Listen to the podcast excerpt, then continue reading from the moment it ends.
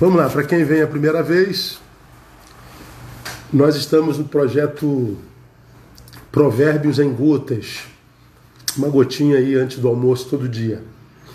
Hoje eu vou levá-los a 22,6 de Provérbios, que é um texto muito conhecido. E isso aqui hoje é mais para quem é filho, quem tem filho pequeno e para quem é, é pai ou mãe, entendeu?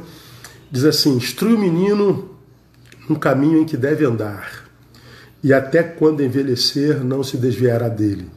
Instrui o menino no caminho que deve andar, e até quando envelhecer não se desviará dele. O texto é claro, né? Primeira coisa que esse texto revela, que o conhecimento do bom caminho não é inerente ao indivíduo.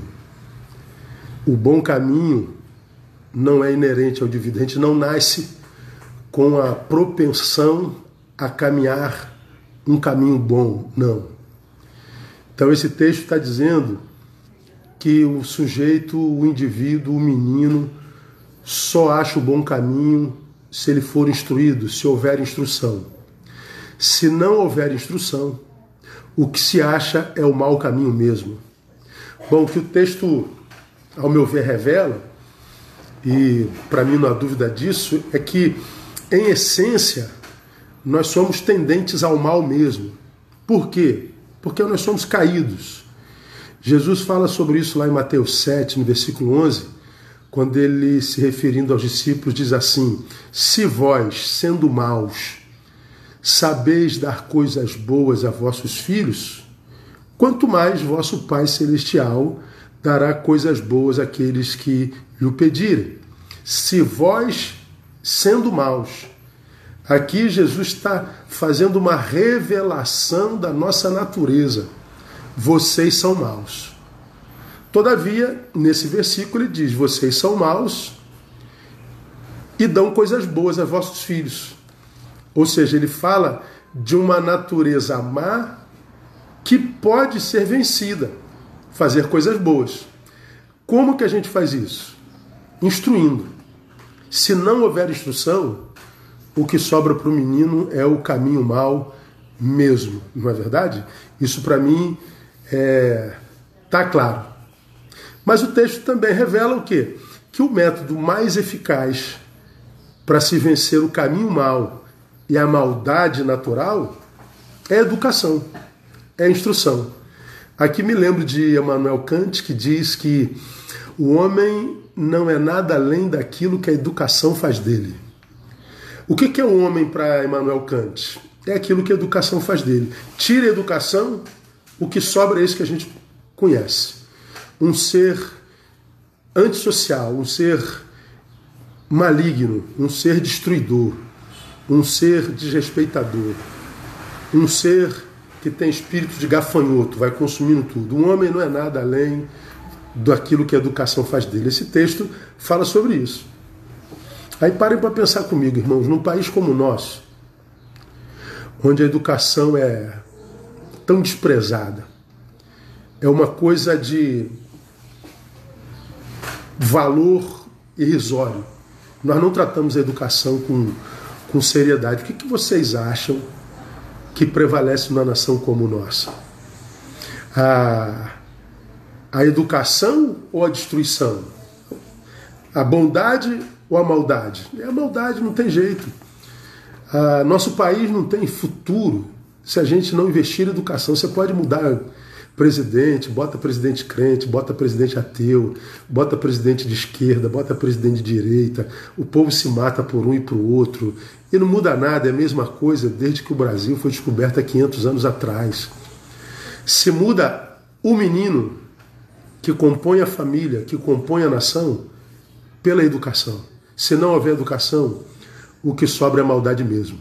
E quando a gente fala em educação, eu me lembro que, para mim, existem três formas de, de, de, de se educar, de se ensinar. Primeiro, a instrução. Instrução vem do latim in mais instruere, que é literalmente amontoar dentro. Instruir é, vem de instruere, a, a ideia é de encher uma gaveta. Então, uma das formas de ensinar é enchendo o sujeito de informação, de instrução. A outra forma de ensinar é coação. Coação é obrigação. Coação é, é, é forçar. Não creio que seja um método eficaz. Funciona muitas vezes, mas não é o eficaz. E o terceiro método, para mim, que é mais eficaz, é o exemplo. O exemplo, ah, dizia a vovó, é o, o, mais poderoso método de, de, de instrução. Ela dizia: conselhos convencem, exemplos arrastam. Nós somos seres que aprendemos por imitação. O que a gente vê, a gente imita. E a gente não tem em outro lugar um método mais, mais capaz de produzir ensino e formação na vida de um ser humano do que o exemplo. Então, o que, a gente aprende primeiro nesse texto? O conhecimento do bom caminho não é inerente ao ser humano. Segundo, a salvação do homem, portanto, depende do investimento no menino. Instrui o menino e até quando ele envelhecer, não se desviará dele. Como disse alguém, eduque-se o menino e não será preciso punir o homem. Não é verdade? Porque o homem é o resultado do que fizeram do menino. Daqui, é, mais duas considerações para a gente caminhar para o final. Primeiro, se o investimento é no menino, pense, tal investimento deve começar aonde? Na família, no lar. Esse texto é uma palavra aos pais. É uma palavra de Deus para que nós reflitamos não só numa fala comum que diz: Meu Deus, que tipo de Brasil meu filho vai encontrar? Mas a gente pode inverter: que tipo de filho o Brasil vai encontrar? Não só devemos pensar que tipo de Brasil meu filho vai legar, vai encontrar como legado, mas que tipo de filho nosso país recebe como legado. Pois é, essa é uma palavra que deveria nos fazer refletir sobre isso. Porque se a, a, a salvação do homem depende do investimento do menino, então o investimento do menino deve começar no lar. Aí você pensa, como o exemplo é a melhor forma de ensinar, não havendo exemplo em casa, não havendo exemplo nos pais, que tipo de menino formaremos? Que tipo de homens entregaremos ao mundo? Não é verdade? Vê como é que está a nossa juventude, nossos adolescentes hoje. Uma vez eu estava num, num evento de, de motos.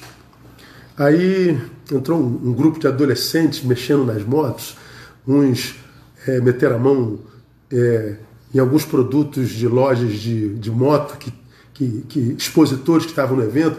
Aí foi um mini arrastão. Aí eles roubaram alguma coisa saíram correndo, só que pegaram os meninos e os motociclistas deram a surra naqueles meninos. Eu intervi, mas não tive como salvar a todos. E eu me lembro de uma fala de um deles que foi exatamente assim: Cara, esses meninos hoje são monstros, né, cara? Os meninos monstros, Deus me livre guarde. Na minha época não era assim. Aí eu, aproveitando a oportunidade, falei assim: ó, esses meninos são monstros, não é? E eu perguntei para eles assim: quem formou esses monstros? Se esse menino é monstro, onde é a fábrica de monstros? Pois é, a fábrica de monstros hoje é a família. É? Os filhos são formados na nossa casa. Por que, que os meninos hoje estão como estão? Superficiais. Não tem mais é, conversa de conteúdo. Uma geração que pensa pouco no futuro. Uma geração que tem como heróis gente completamente inútil, fútil, gente que desperdiça a vida em projetos que não vão levar a lugar nenhum. Uma geração, portanto, com baixa resistência à dor. Meninos e meninas que se entregam, se entregam a relações completamente destrutivas. Uma falta de amor próprio sem precedente. Uma geração genitocêntrica cuja única fonte de prazer é, é a genitália, é uma, uma geração que, que, que deprimida e suicida. a segunda causa morte de jovens entre 14 e 19 anos é o suicídio. É um absurdo.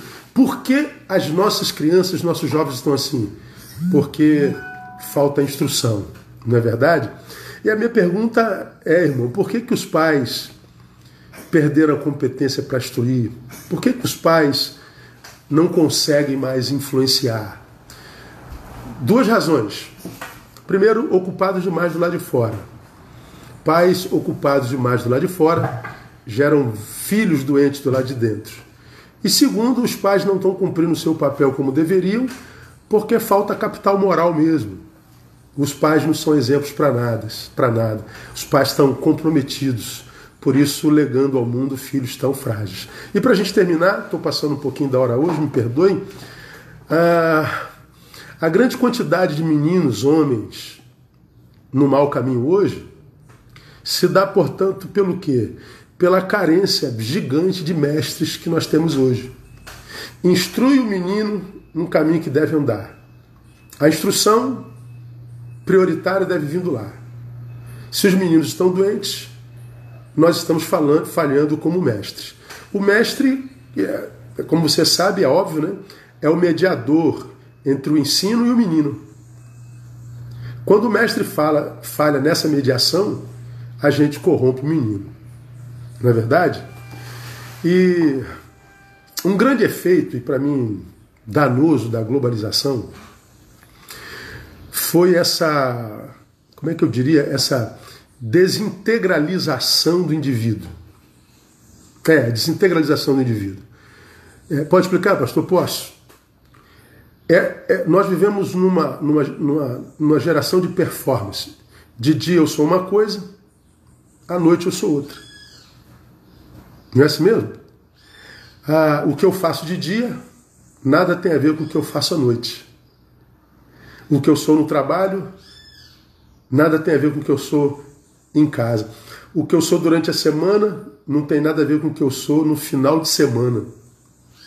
Aí nós vemos comportamentos completamente equidistantes, antagônicos. Isso é desintegralização do, do indivíduo.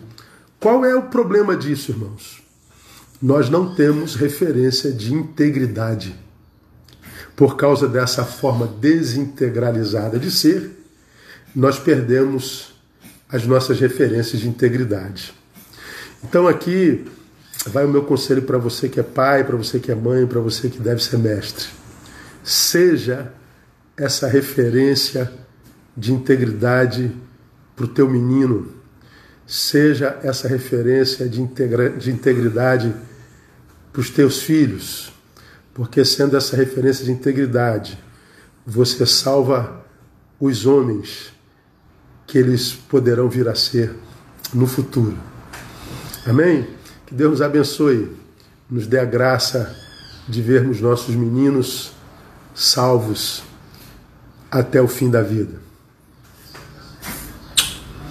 Paz, tenham todos um bom final de semana até segunda-feira, se Deus quiser.